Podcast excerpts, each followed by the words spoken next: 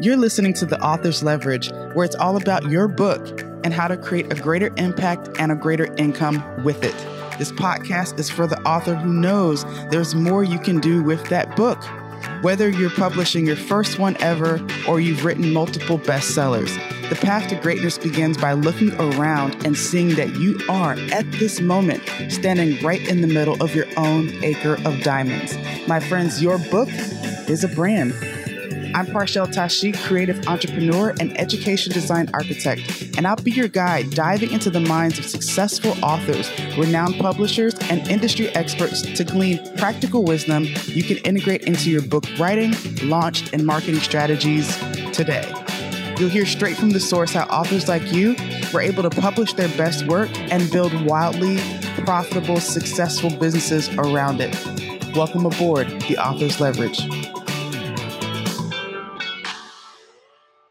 So we, we're so afraid of the judgment of other people, we go back and we keep reading more and more and more. But then now it becomes this big secret. And the secret is you know things, but nobody knows that you know anything because you haven't created anything. So I think part of the act of learning is the act of creating. Hey there, this is Parshell. Welcome to another episode of The Author's Leverage. Today, I am thrilled, I'm honored, I'm over the moon that I was able to interview with uh, an amazing person, an amazing human uh, who I get to call my mentor. Uh, maybe you know him, maybe you don't. Let me introduce you to the amazing Chris Do. He's an Emmy award winning designer, director, CEO, and chief strategist of Blind and the founder of The Futur, an online education platform with the mission of teaching 1 billion people how to make a living doing what they love. And Chris, I, have known him for a little over a year now, and ever since meeting him, I've just been so intrigued with his ability to teach. And that's really what we focus in on in the direction of this conversation. It just evolved that way, where we're talking about his book called The uh, Pocket Full of Dough, but really more so, we dive deep into what it means to teach, what it means to be a good teacher. For those of us who are authors and wanting to communicate and articulate what we know best, there's an art behind it. And so you're going to hear from Chris Do, who's uh, one of the best teachers I've ever met and known, uh, what it is, what, what what's behind this art itself, and uh, and talk about the importance of it and how it can really create an amazing future, an amazing business that supports you in so many ways. So I'm so, so blessed again for this episode. And as a quick note, uh, this probably was the only recording where I did not have my actual microphone turned on. So you all get to take part in still an amazing conversation. Um, but nevertheless, I, I hope that you guys can forgive the the audio mess ups here and still find the gold that was in this wonderful, wonderful conversation. Thanks for being here. Enjoy. Chris, thank you so much for being with me today. It's an honor, privilege. Like, I'm so blessed that you're here. So, thank you, thank you, thank you. It's my pleasure, Parshell. Yeah. So, I, would love for you to start off by just sharing something about yourself that maybe other people wouldn't know that would be surprising. Oh, boy. Okay. So, I'm going to make the assumption that nobody knows who I am. Uh, so, I'm going to tell people that um, I'm a first generation refugee from Vietnam came to the United States with my parents in 1975. I am a failed comic book artist. My initial dream was to be a comic book artist, but I lacked the discipline and the skills. So when I discovered graphic design as a profession, I found a different outlet for my creativity. And being able to do that for a good portion of my professional career has given me the greatest joy in life and has afforded me a lifestyle that far exceeded anything I could have dreamt of when I was 17 or 18 years old. And my my great pleasure in life now is to try to help people with their professional services companies to achieve some level of success that they have set for themselves as well. I love that. That's so so impactful. And your your story in itself, like coming to the to this country with your your family, like how has that sort of shaped you and shaped your your career in that respect? I think it has shaped me indirectly because I have no memory of my home country. I, I don't remember any part of the passage. Uh, I was three when I came to the United States, and so I don't really have much. So America, for as far as I know, has been always our home, even though I knew that it's not our culture, it's not our language, it's not our people, our customs, and uh, adapting to American culture and society from first generation immigrants, parents who didn't understand the culture either. There was a lot of culture shock going on, and even to this day, it my my parents don't fully understand all parts of American culture. So it's kind of like pulling someone out and dropping him into a society and saying, "You figure it out." So mm-hmm. there are many practices that my parents did not know how things work, like how do college admissions work. Um, they didn't know how to talk to me about the SAT scores because they just don't know. They just know you have to perform well, and and so I think out of out of all that is the spirit of adventure, a willingness to try things, a learning how to deal with failure and setback, and I think all that really shaped how resilient I am and how um, the kind of mental fortitude that I think I have, the, the ability to persevere despite everyone. I mean, when I say everyone, everyone in your life not believing that you can do such a thing. Wow, wow, that's that's something. I mean, it's it's really interesting too. Like you're saying, just that shock all the time, and just put in. You're just dropped in this environment, so it's like a constant. Uh, I would say you become an astute learner almost. Like you become a really really good student because you really do got to figure this out. Like so how does that reflect also because you are like the best teacher I've ever been around or experienced and it's uh, I think that so there's something connected there as well, especially when you share and, and kind of change the mindset of us as creatives, the fact that teaching really is learning. And know, I just I find that interesting kind of connecting to your origin story. So how did how does that also kind of fuel, you know, your ability to teach and help others learn? Mm. I, I don't I'm, I'm glad you're asking me this question. It's not that I've thought about this much, so hopefully what I say will make sense. But I think for me, and, and anybody that goes through this, I don't think I'm anything unique in this regard. If you took someone from the middle of this country and you dropped them on the East Coast, or you you took someone from the big metropolitan city you dropped them on a rural farm here in America, it's going to shock their system. Mm-hmm. It's like the whole fish out of water, a stranger comes to town kind of thing. I think the base layer isn't my desire to learn and to excel. It's just pure survival. Yeah. And you learn really quickly with heavy consequences. I, I think the the baseline is survival and you learn really quickly this works, that doesn't work. And since you're not of the culture and you're in the minority in every sense, I don't look or sound like people that I grew up with, that you start to to kind of I think recede into who you are and you become much more mm-hmm. observant I, I don't want to draw unnecessary attention to myself and to deal with the blowback that that might bring.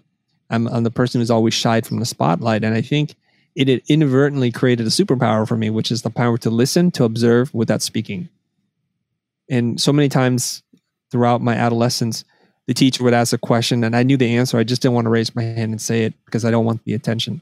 I don't feel like I have anything to prove because I was like, it's red, it's green, Isaac Newton. Whatever the answer was, I knew it, and I just kept quiet. And I was observing. And so I think maybe that leads us into what do you do with all these skills of observation and and mm. and just thinking quietly to yourself? Well, you get you you come to peace with your own thoughts. You learn how to think about the things you think about, to process your feelings, and then choose what course of action to take. And it would prove itself to be handy later on when I actually became a teacher so five years after graduating uh, Art Center College of Design, I got invited back to speak or to teach. And then as a as a teacher, students would ask me some really basic questions. And to my surprise, no one in the room knew what the answers were. I'm like, am I the only person who knows the answer to this? And I was able to explain to them not just the answer, but the process in which I got to that answer. Hmm. And and then I start to feel like my good my goodness, there was this whole back catalog of ideas and thinking that I've had no outlet for. And now I'm discovering something new about myself that these thoughts that I have, the observations, they actually are valuable to other people and people don't already know the answer to.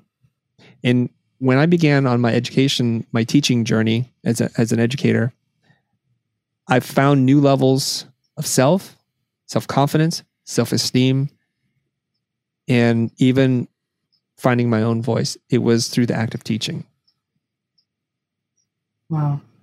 That's powerful. So, what do you think? What, what would you say makes a great teacher, in your opinion?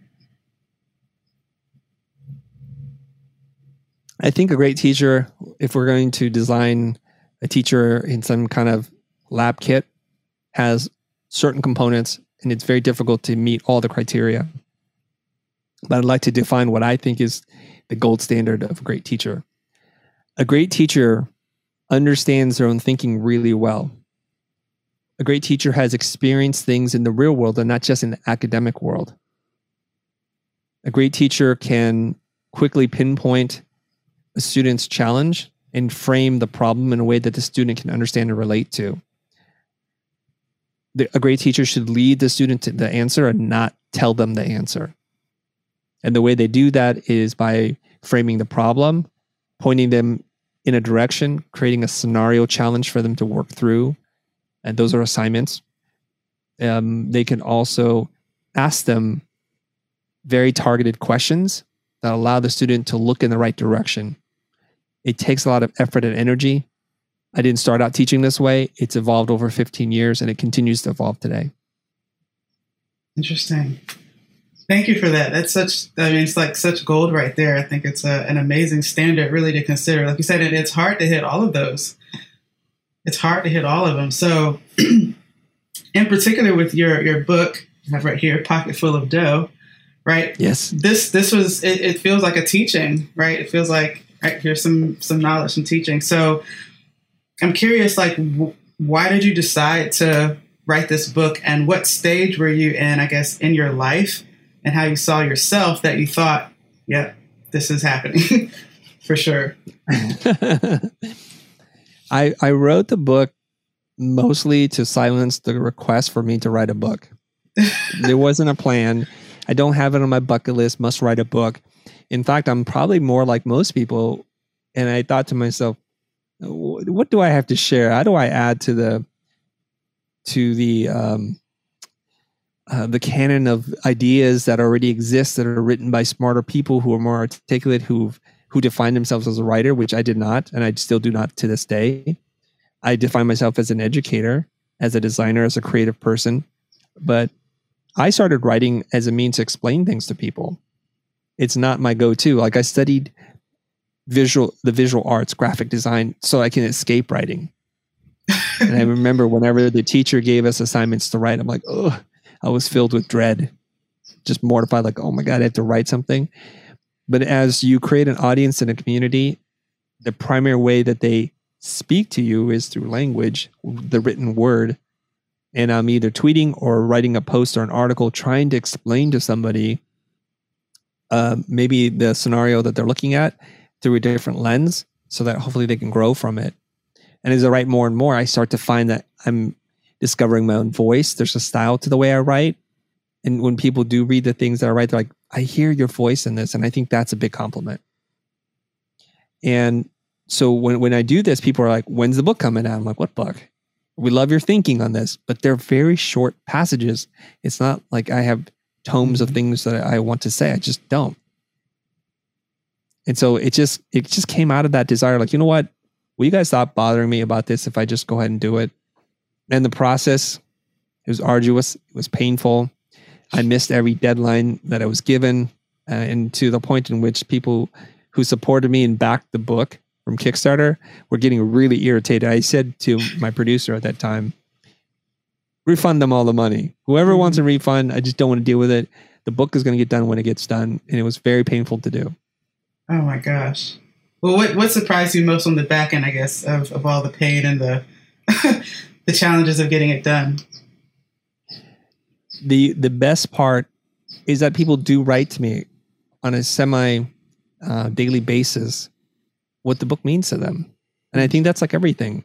I'm I'm not sure that the person who writes the piece of music knows how it's going to touch someone, and I'm going to probably butcher this, but they said something like the the ripples that a teacher makes is profound and it's infinite because you put your hand in the water it sends out a ripple and days weeks months years later it hits someone and it affects them.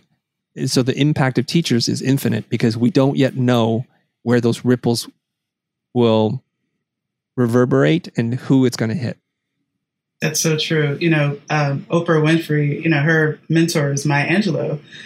who told her, you know, Oprah said, I wonder what my legacy will be. And Maya was like, you have no idea. Like you have no idea of the impact, right? That can uh, come from somebody like that, or just from teaching. Period. So um, it brings up the question, right? Because a lot of us, I think, we feel uh, sometimes that we do have something to say, right? But something gets in the way of that, and for whatever reason, we hold back. So, uh, what would you share with them?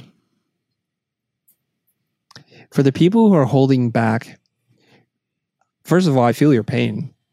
I don't. I don't think many of us come into the world thinking I get to say what I want, the way I want, and I'm not worried about the blowback and how people are going to respond. And so I think like many tortured artists, your art form is in in the in the written word or the spoken word. And you get to perform and you have artistic license and like art, writing is not for everyone. And it shouldn't be. It should be for a very specific someone. And as it turns out when you write really well, there's a lot more someone's out there than you think.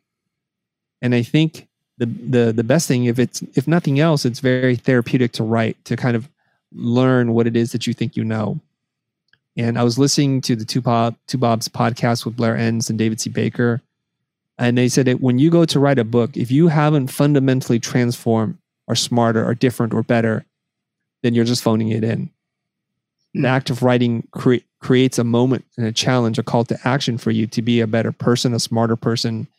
So, the first thing all writers that I know before they write, they research before they write. They find stories that they don't know about yet and they formulate their ideas as they're writing it. It's not a linear process where you think, I'm going to start at A and it's going to end on Z. In reality, the writing process is much more like F, R, T, K, Z, A. It just goes whatever order it goes until your deadline comes up and your editor is saying, We must finish it now. And then you let that baby go out of your hands, your cold, dead hands, and you pry it out off your fingers. But that's usually how it works, I think. Hmm. And but why do you think uh, it's important to have a book? You think it is important to have a book? It is important to have a book for a lot of different reasons. Uh, a book gets you uh, credibility. Uh, and at its lowest form, a book is a glorious business card to say, This is what I know. I've written literally the book on X. People who aspire to be um, public speakers, having a best-selling book most definitely will will open doors for you, will create a higher demand for you, and your speaking rates will go up.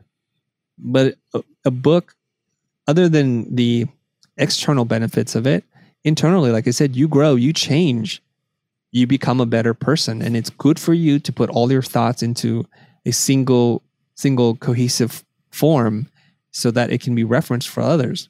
If nothing else, also it's kind of nice to be able to contribute uh, one book in the in the library, if you will, of ideas as it relates to the topic that you want to talk about, because future generations are going to want to pick that up and continue moving the baton forward. That's so true. And and does it make does it matter at what stage you are in let's say a career or in your profession and entrepreneurship? You know what I mean? Like sometimes people are also waiting for once I get to this point, you know, then then it'll make sense for me to articulate. I think that's the conventional wisdom, but when it when will you ever be ready? Probably never. So you have to start before you're ready. And I think we should do it as an exercise to discover who we are. Maybe you don't publish it. Maybe it's just for you to know that you did it and you get it out of your system, you purge these ideas so it'll free your mind up to do other things, to think about other things. And when you have some distance between you and the material, maybe you'll be more objective and look at it again and say, well, who wrote this? I like the ideas of this person. Oh, right, I wrote it. But it's also quite helpful if you write something really long that when you're trying to create a piece of content for social media or you're you've been invited to speak on something, you pull from your own archive and it's ready to go. So I think of writing uh, some, like a longer volume is is you contributing to this bank of ideas so you never be overdrawn when someone asks you to speak about something mm-hmm. Mm-hmm. that's huge now in this the name of this podcast is the author's leverage And I named it for a reason, but I've been asking all of the guests that come on, what comes to mind when you hear that phrase or you hear that, that title? I like it because the word leverage is really powerful. I think it says everything that you needed to say. That authors have some kind of advantage, fulcrum, something that they can use to push other things. And perhaps the book isn't its final destination, it's the beginning to something else. It could be the final thing. But I think the idea of being able to leverage your thinking, your ideas, your intellectual property, I think that's very exciting. Me too. so, so tell me then also, like, so with po- Pocket Full of Dough, how has that impacted what you're doing now? Like, how has it, you know, pushed you forward or accomplished, you know, things for you in terms of getting closer to your goals? I I still have this dream. It's not yet quite realized, Parshell, uh, that the book becomes a very easy way for people to enter into the space in which I want to play in. Because oftentimes when we read a book, we read it in our voice. We can can mull ideas over, we can hold them, we can savor them, or we can discard them, but we go at our own pace. And I think that's really nice. And if somebody looks at the book and reads it and finds value in it, maybe that's the gateway into this space I'm trying to create where creative types can talk about business and hang out and learn from each other. And that's my hope. My hope is to be able to distribute that to anybody on the planet that that wants to read some of the thoughts I put together. Mm. We're far, far away from that, but it's it's a beginning. Wow, and and just because uh, I'm a huge proponent and um, uh, such a benefactor of you know your your expertise and what you put out there and shared, and so I'm curious for you, like, is what is it that keeps you going in this respect? Because teaching is like that's your your it's your full time thing now, especially switching over from your agency to now saying, "Yep, I'm just teaching." Like that's to me, that's the uh, the dream. But uh, what keeps you going? Like, what keeps you in that mode of like, "Yep, I'm going to get up and teach today." Like, mm. I think we all are compelled to to grow in our existence and to continue to work on our own personal development. For some people, that might just be getting a better golf swing in. For someone else, it might be to be a better dancer. But for me, I find growth in learning. I'm a learning machine. I'm a lifelong learner. But part of that means that I'm consuming things, but if all I do is hold on to that, I feel like my brain swells up and it doesn't mm. have hmm. room for much, much else. And there's uh, Benedict uh, Carey that wrote about this and how we learn. The surprising thing about how we learn. He said that part of learning and remembering is forgetting. It's important for us to purge what it is that we know so we make room for more. The expression, you mm. can't fill a cup that's already full, comes to mind. So for me, the way I purge is by teaching other people. So it cements the lessons and they become part of my long term memory. And that way I can purge and then I can learn more. So teaching and learning to me are two sides of the same coin. Wow. Uh, James Kwik talked about this. Jim Kwik, he said that the best teachers are the best students, and the best students are the best teachers. So I aspire to be better on both fronts, and so they're nice complements of one another. I have pages and pages of notes in multiple notebooks, digital and analog. I need to consolidate this because it's killing me that I can't teach at the pace in which I'm learning. So it's creating a mm-hmm. bottleneck for me. So I want to teach more so I can go learn more. Wow. That is like I have the visual and everything. It's like there needs to be more space made. And I've, I've heard it also. I think you had put in the in our group the question of what habit do you want to create? And my response to that was to be able to create more than I consume. But mm-hmm. I think there also should be a balance with that. But the point being is like a lot of us that are, you know, we take in a lot of content and don't really do anything with it. I mean, so I've, I've actually sat down just with a friend and like taught something, and I was like, damn, I should have recorded that. But it's it, it actually teaching it. It helped me to I don't know just to have a deeper understanding of whatever whatever I was teaching um, from what I had learned. But yeah, like that's what it feels like. It's like if you're not out there exercising, you're basically just like fat on this information, like a couch potato. it's a visual that comes yeah. to mind I, I kind of refer to this as information hoarding. Uh-huh. So you read, you consume, and we know what that is. Like if we keep consuming and we don't use, it, it's not a pretty sight. Like and what are some see, if, if this was a thing, like what were this what would the some of the symptoms be of yep, you have information overload? okay. I, I don't know exactly the symptoms, but I can tell you how it seems to play out. You have something to do, a talk to give, um, a course to teach, a workshop to run, or something that you have to express what it is that you know. And you feel there's a knowledge gap between who you perceive yourself to be and what you actually know. So, what do you do? You go and learn more things. You read more books. You watch more videos. You enroll in more courses. All of that is a stalling ta- tactic to delay the inevitability of you actually expressing something. Because we know as soon as you make something, people can critique the things that you make, whether that be a piece of art, music, or something that you wrote.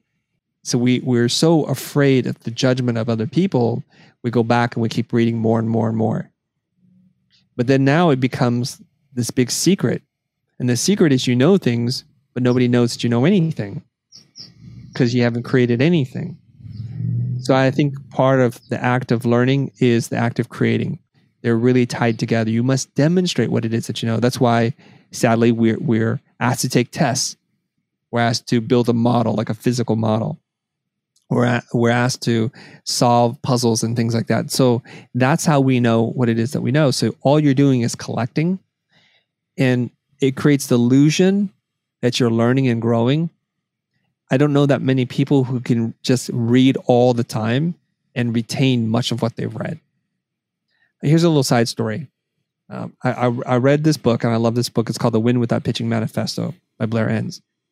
And I loved it so much. I asked my executive producer and one of my people in sales to read the book. I said, Here's the book. I gave you the copy. I'll talk to you in a week. It won't take you more than a day to read the book. They come back to me in a week and I said, What do you think of the book? They're like, I loved it. I like I like what I read. I said, Tell me one idea that you got that we we we think we can use and implement. They're like, well, I didn't read it like that. I don't. I mean, I have to go get my notes. And, you know, they they they kind of. I and I believe them. I believe that they mm-hmm. were honest and sincere when they said they loved the book and they read it, but they didn't read it with the intention that they're going to use it or to teach it or to tell anyone else what they read. And I think that changes how you read something. It changes how you learn. So I would say to someone, don't read to learn, read to teach. It'll create a whole different set of uh, sense of awareness and focus and intention that you can't just speed read your way through 10 pages. You won't even know what you read. Stop, highlight, annotate, draw a diagram. Think, how am I going to have to explain this to my fifth grader? I have a, a community, or I'm going to make a video tomorrow what can I distill down, filter through my voice and experience that I can share with someone? And then the way you read will be drastically different. Your retention will be different. Like I get excited. Um, this is probably TMI, but when I was younger, I loved going camping and fishing, or even when my mom said, I'll take you to skateboard shop. I would get those butterflies in your stomach and your gut, you know, and you're like, I can't wait. You get that feeling sometimes when I read and I read a block of text and I'm like, oh my God, I can't wait. I can't wait to share this with someone. I can't oh, wait wow. to turn this into something else, to convert it and to allow other people to learn what I've learned. I get that same nervous 12 year old boy energy that I do as a 50 year old man. Oh my God. All right, it's time for a short break. Let's hear a word from one of our sponsors. Are you an author and ready to leverage your book? Maybe you have a great idea for a course or program, but you need help fleshing it out with someone and making sense of what you have. If that's you, I want to invite you to schedule a free half hour strategy session with me. We'll take a look at your content together, talk about your goals, and I'll provide my professional and honest recommendations. No salesy stuff or surprises. So to schedule a call, visit theauthorsleverage.com forward slash course strategy. All right, now back to the show. So, so you're saying like as you're reading other material, you're you're highlighting like it's giving you context of stuff that you can put in your your next video, your next lesson, or what have you. I'm not just highlighting Parshell because everybody does that. Highlighting is pretty natural, well, right? Yeah. I'm I'm drawing boxes around things. I'm asking myself a question of if I had to guess what was the question this person was answering, so I can reverse engineer their thinking. I try to think about, I wonder what the author's thinking here. What do they want me to feel? Or what's going on? Like, where did this idea come from? So I'm having a whole dialogue with a book, an imaginary conversation about what's going on here because I want to see beyond the words and the pages. I want to read between the lines and go much deeper than that. So I'm excavating things that may or may not be there because I'm reading to teach. Wow. And the thing is, too, is uh, as as well, I guess now in this digital age, the information age that we're in, like now, what you actually know, you could put a price tag on and and charge for it, right? So, talk about your experience too in that respect of you know how your business is transformed as well in terms of just being able to teach.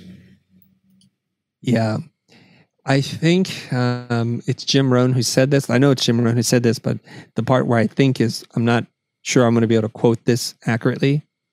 But Jim Rohn said something, and I've modified the expression is that wealth is your ability to convert knowledge and experience into equity and capital. Hmm.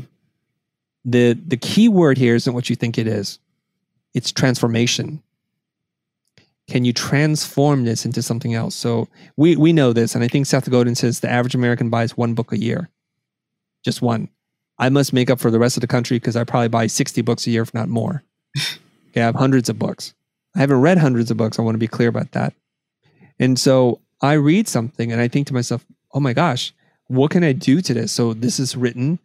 If I just merely speak the words in my own language, I've converted it. I've transformed it into something else and if I add graphics and visuals, if I take an idea and turn it into a framework or a drawing or an illustration, I've transformed it. And in doing so, that material starts to absorb into me, but then I give someone else a vehicle to learn the same things that I've learned. That's awesome, and that that's what I feel like from what you mentioned before. Like um, your team members that read the book, but they really didn't take anything in. I think that that's what the opportunity is um, with online courses as well. You know, in terms of if you have a book or you have something that's established, having it transformed, or I guess you could say reconfigured in a way that people can actually take action is is another step, I guess, to sort of bring more out of that knowledge and the expertise that is is being shared. Yes, and not to get too meta, but our conversation today is evidence of that transformation. So we are able to convert, right? So you are a sum of the the experiences of your life, the people who have impacted you, the books you've read, the things you've learned, things you've tried, things you've failed. And so now we're converting this into dialogue, conversation. Mm-hmm. The questions that you're forming come from a lifetime of experience. And the questions I'm responding to come from my lifetime of experience with reading, with learning. I've mentioned a couple authors already, and so they become part of your your brain, your DNA, and so we're having that transform transformation right now. And should one day this podcast get hundreds or thousands, hundreds of thousands of of listens or views, you've created something for yourself. So you can then later leverage the podcast to onboard a great sponsor or to build a community that shows up to sponsor you via Patreon or something else. This is exactly what we're doing. I mean, what we're doing is exactly what we're talking about. Mm-hmm, mm-hmm. And it's it's crazy. You, you, don't get that. You know, you don't get to experience that until you do it. Until you actually get on your right. side and start doing it. So you got to make something. it's always yes.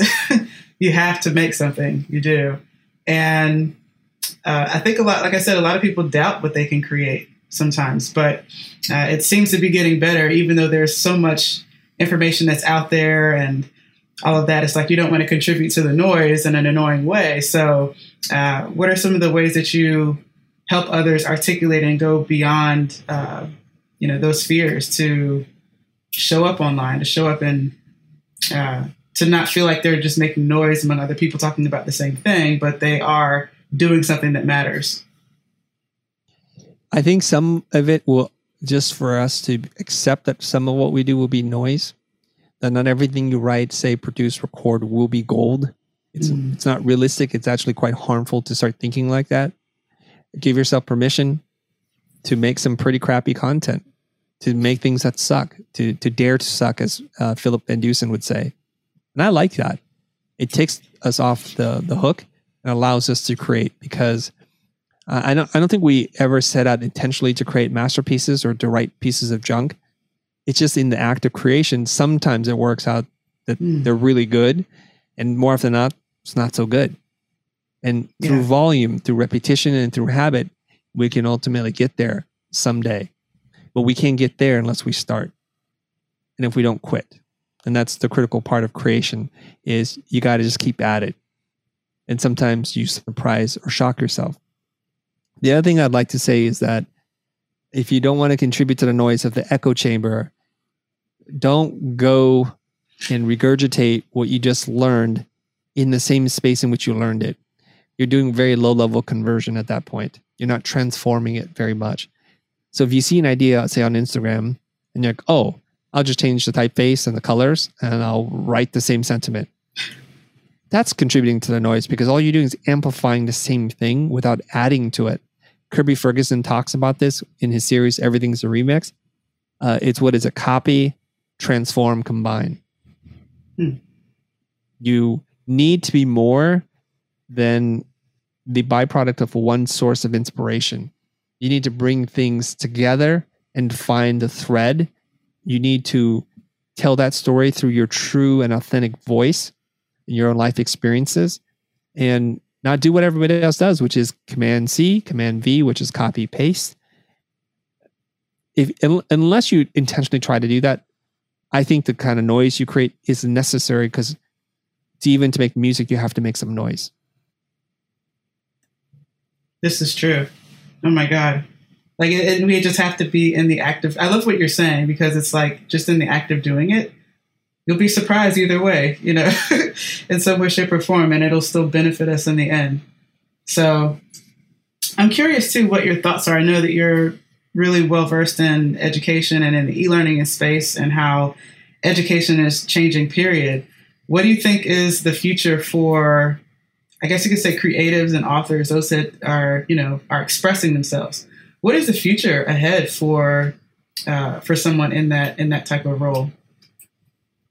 I think the future is very exciting because I think people are becoming more accepting of multimodal ways of learning, distance based learning, and connecting through a variety of platforms. The tools are getting better, the distribution is free or very low cost. So let's just put in context. If you set out to, to write a book, you might print what three to five thousand copies of a first run. And if you're not a well-known person and you have to bankroll this yourself, you can be out thousands of dollars trying to get rid of these books. You might sell a hundred of them and give away the rest. And it's a difficult process to go through. And not to mention just a physical space that it takes up. So if pre-internet, that's your only means of spreading your ideas, and you'd have to go to book signing tours, you'd have to go on tour to promote the book. And now the amount of risk that you have to take on is actually really low. The threshold is so low because you can you can write your book, you can publish it as an ebook, and you can promote it that way, and you can you can sell one copy, you can sell a million copies, and you won't incur extra expenses. It will take up no space in your place or building. You don't have to warehouse it. You don't have to ship it. Uh, you don't have to deal with all the logistics of it getting damaged in the mail. So I think it's a wonderful time for anyone who wants to be an educator to start small, to to run a workshop or to write one chapter of their book and share that to see the feedback that they're going to get from their audience and their community. You can actually build a fan base for your content while you're building the content. You couldn't do this any other way. Because could you imagine a publisher uh, just saying, okay, we'll, we'll just print the first chapter and we'll ship it.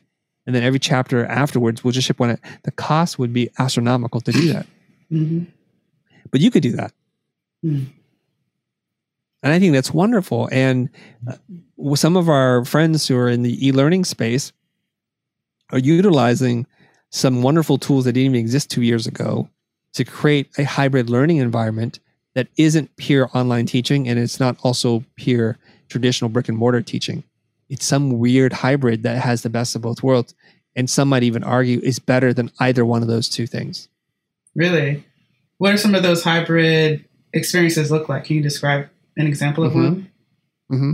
So, if I were teaching a class of 30 people and I gave them a prompt to draw or to write or to sketch something, my ability to to spot trouble and to see which students are performing and excelling and which students are struggling is really limited. I'd either have to say who's struggling and visit those people, or I'd have to hover over each person one at a time because there's physical limitations. Our friend Christine Lucer, who teaches at the Minerva School, she sets up shared documents for multiple groups of students learning at the same time. And she can quickly scan just by the amount of activity, uh, what kind of progress they're making, because she can just quickly scan. And I think that's awesome. It's like a video game where you have God mode and you can just look down and like, oh, this is hmm. where everybody's at. Mm. Uh, group three struggling because they have nothing on the board right now. Group 12, the page is already filled with ideas. They're doing really well. And so she can really quickly audit what's going on. So this is where I think we have the best of both worlds, where we have small group learning, discussion, debate, uh, giving people enough space to feel comfortable to explore. I mean, because a, a, real class that had only three students would be very expensive because the student to teacher ratio is way out of whack. Mm-hmm. It's almost like pay, paying for like one-on-one coaching. But this is how I see the the future of education looking, where people are understanding the different models and they design it to succeed using um, connectivity and virtual rooms and spaces. And it's a very different thing. It's not trying to be a poor facsimile of a, a traditional school experience. It's designed from the ground up to exist on the web. That's powerful. And even like you said, like the opportunity that authors have to publish a chapter at a time and just release it when you when you're ready. Like there's so many, like you said, these techno- technological advances that are really, like you're saying, allowing the author of whatever they're authoring to think like five steps ahead right? When it comes to, yep, I'm starting here, but I know it's going to trickle here, then it can flow here. Like, how would you, how would you structure that? How, like, if you were going to write a book and let's say you're thinking five steps ahead, uh, what, what sort of uh, stepping stones or pieces would you see are elements that need to be in place to be, have really well thought out something from the origin? Yes. I think uh, we'll take it from a point of view of like dialogue. Okay if I say something, I see you reacting to it.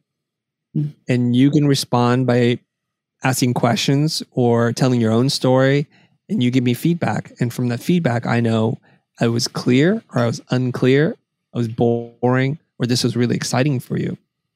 Unfortunately, the way books work is you write and you write, you write for a really long time without any real feedback.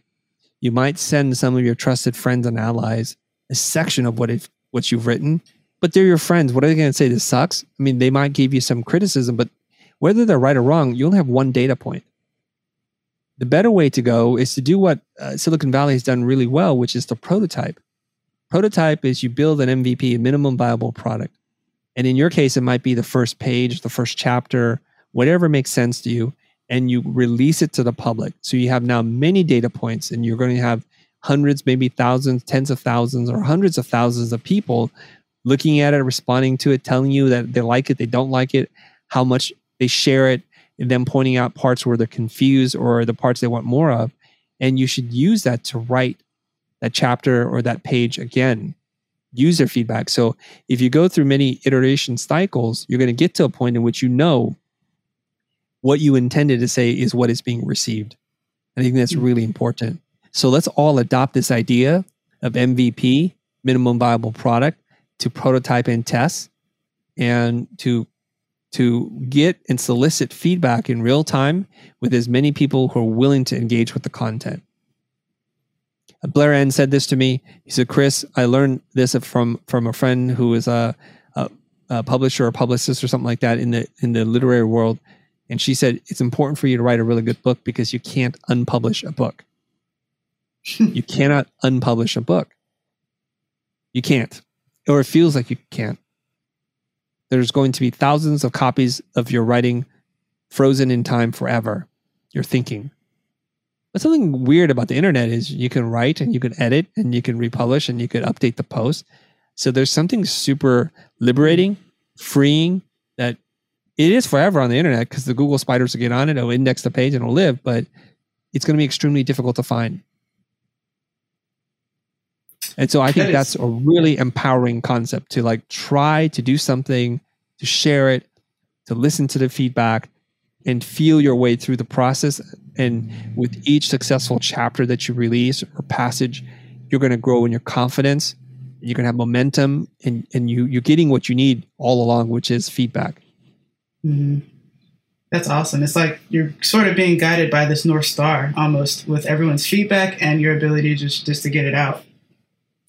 What um, I'm curious too, because I know that you read a lot. Um, so in these last couple questions, I'm excited to ask you this stuff. So one is, who would you consider some of the greats in terms of authors or teachers and subject matter experts that you think have excelled in, I would say, the quality of the content, the admiration maybe for the business badass behind it, maybe from a strategy standpoint, and uh, I guess also their relationship with their audience, like kind of those three aspects. Who would you consider to be greats in those areas? This will be no surprise to anyone who's ever listened to me.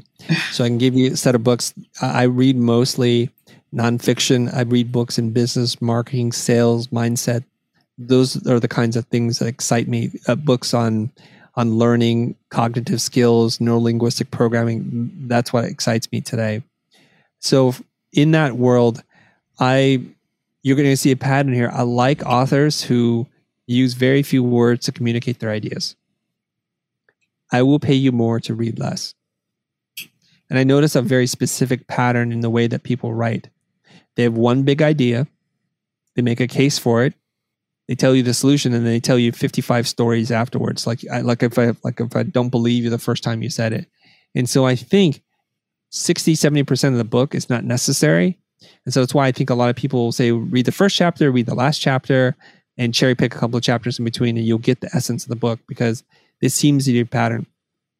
I think as a society, we're we're fixated on the length and the and the width of the book that it cannot be a book to be taken seriously unless it's yay big. I don't I don't like that. So I like authors who are very economical in their word choices, and you can tell there isn't a wasted sentence, phrase, or page. So to that, I really enjoy the way Marty Neumeier writes. I've mm. read most of his books, including The Brand Gap, Zag, The Designful Company, and um, oh my God, I'm Brand Flip. I really appreciate the way Seth Godin writes. I've read a couple of his books. This is Marketing, Permission Marketing, um, The Dip, I, know I read another book from him, but I just I'm spacing on it right now. I also like the way Blair Enns writes. If you ever listen to him speak, he speaks exactly the way he writes: careful, measured, succinct, clear, direct. So Very his direct. book is the Win Without Pitching Manifesto. He's got another book called Pricing Creativity. And so those, and then one last author, Michael Bungay Stanier, he wrote the book The Coaching Habit. Very practical, super clear, and the amazing thing is, book publishers turned him down, so he decided to publish it himself. And he's, I think, since sold 900,000 copies. What? Yeah. Oh my God, that's incredible! Well, I thank you for sharing that that list. That's that's those are awesome uh, people to check out as well. And I, I, consider you one of those in in that circle too. If I was someone to ask me that question, I would say Chris Do would be on that list. So, um, yeah, definitely. It's just it's brilliant what you've put together and um, just sharing your story and everything that you're saying. It just it makes it makes a lot of sense and it takes I think the pressure off so that we can see what it means to articulate and to get our thoughts out there in a way that makes sense and feels right, feels good that we can be confident in it. So it's really really powerful. And well, as we wrap up, it. Yeah, yeah. yeah. Thank, I just wanted to respond to that. Thank you very much, Parshell, for saying that because I'm, you know, some parents, uh, they they like look at their kid like I had the smartest, most beautiful, handsome kid you've ever met. I'm the opposite. I'm like my kid's ugly, stupid, and slow. and I'm not talking about my real children. I'm talking about my ideas, my book. You know, I put that out into the universe, and I was afraid to look at it again because I'm like, who put that thing together? So it's very heartwarming to hear that it works for you on whatever level it works, and I do appreciate you saying that. Yeah, absolutely. So as, as we wrap up, for those that are listening who are authors, whether they're just getting started in this space or they're a seasoned bestseller, um, what what advice and what tips would you leave with them? Oh my gosh. As a person who doesn't consider myself a writer, I'm going to give current and future writers some advice here. Um, you know, the biggest thing I can I can say to you is this: is like it is heartbreaking to put your heart, energy, and soul into something, and then not have it be successful for you in however you measure success. I would ask that you de-risk this endeavor by building and writing the book in public as much as you can stomach it stomach it. Because the old way of working on it toiling away in your cave and then releasing it to to fanfare or total crash and burn you don't have to punish yourself that way anymore. And i'm going to tell you that the world needs to hear from you your unique your unique perspective and that you hopefully don't keep kicking that can down the road and eventually release the material, release the Kraken, and let the world see what you're made of. Love it, love it, love it. Thank you, Chris, so much for being here. This is totally awesome. Everybody, I'm going to link to where to find out about Chris and what he's up to. Um, is there anywhere you want to direct them? Where should they uh, look to connect with you or follow you from here? You can check out our content on multiple platforms by just going to our home base. That's thefutur.com. Future spelt without an E. So it's F U T U R. And you can find me everywhere on social media. I'm at the Chris Do. Do is spelled D O. Pocket full of dough with a D O. I love it. Thanks, Chris, for being here. This was awesome. Thanks, Parshell.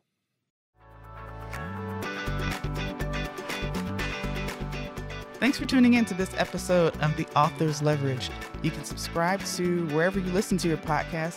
Hey, do me a favor if you found this helpful, leave us a review and share this episode with someone it could help along their journey. Check out more resources, visit theauthorsleverage.com. Thanks again for tuning in. Until next time.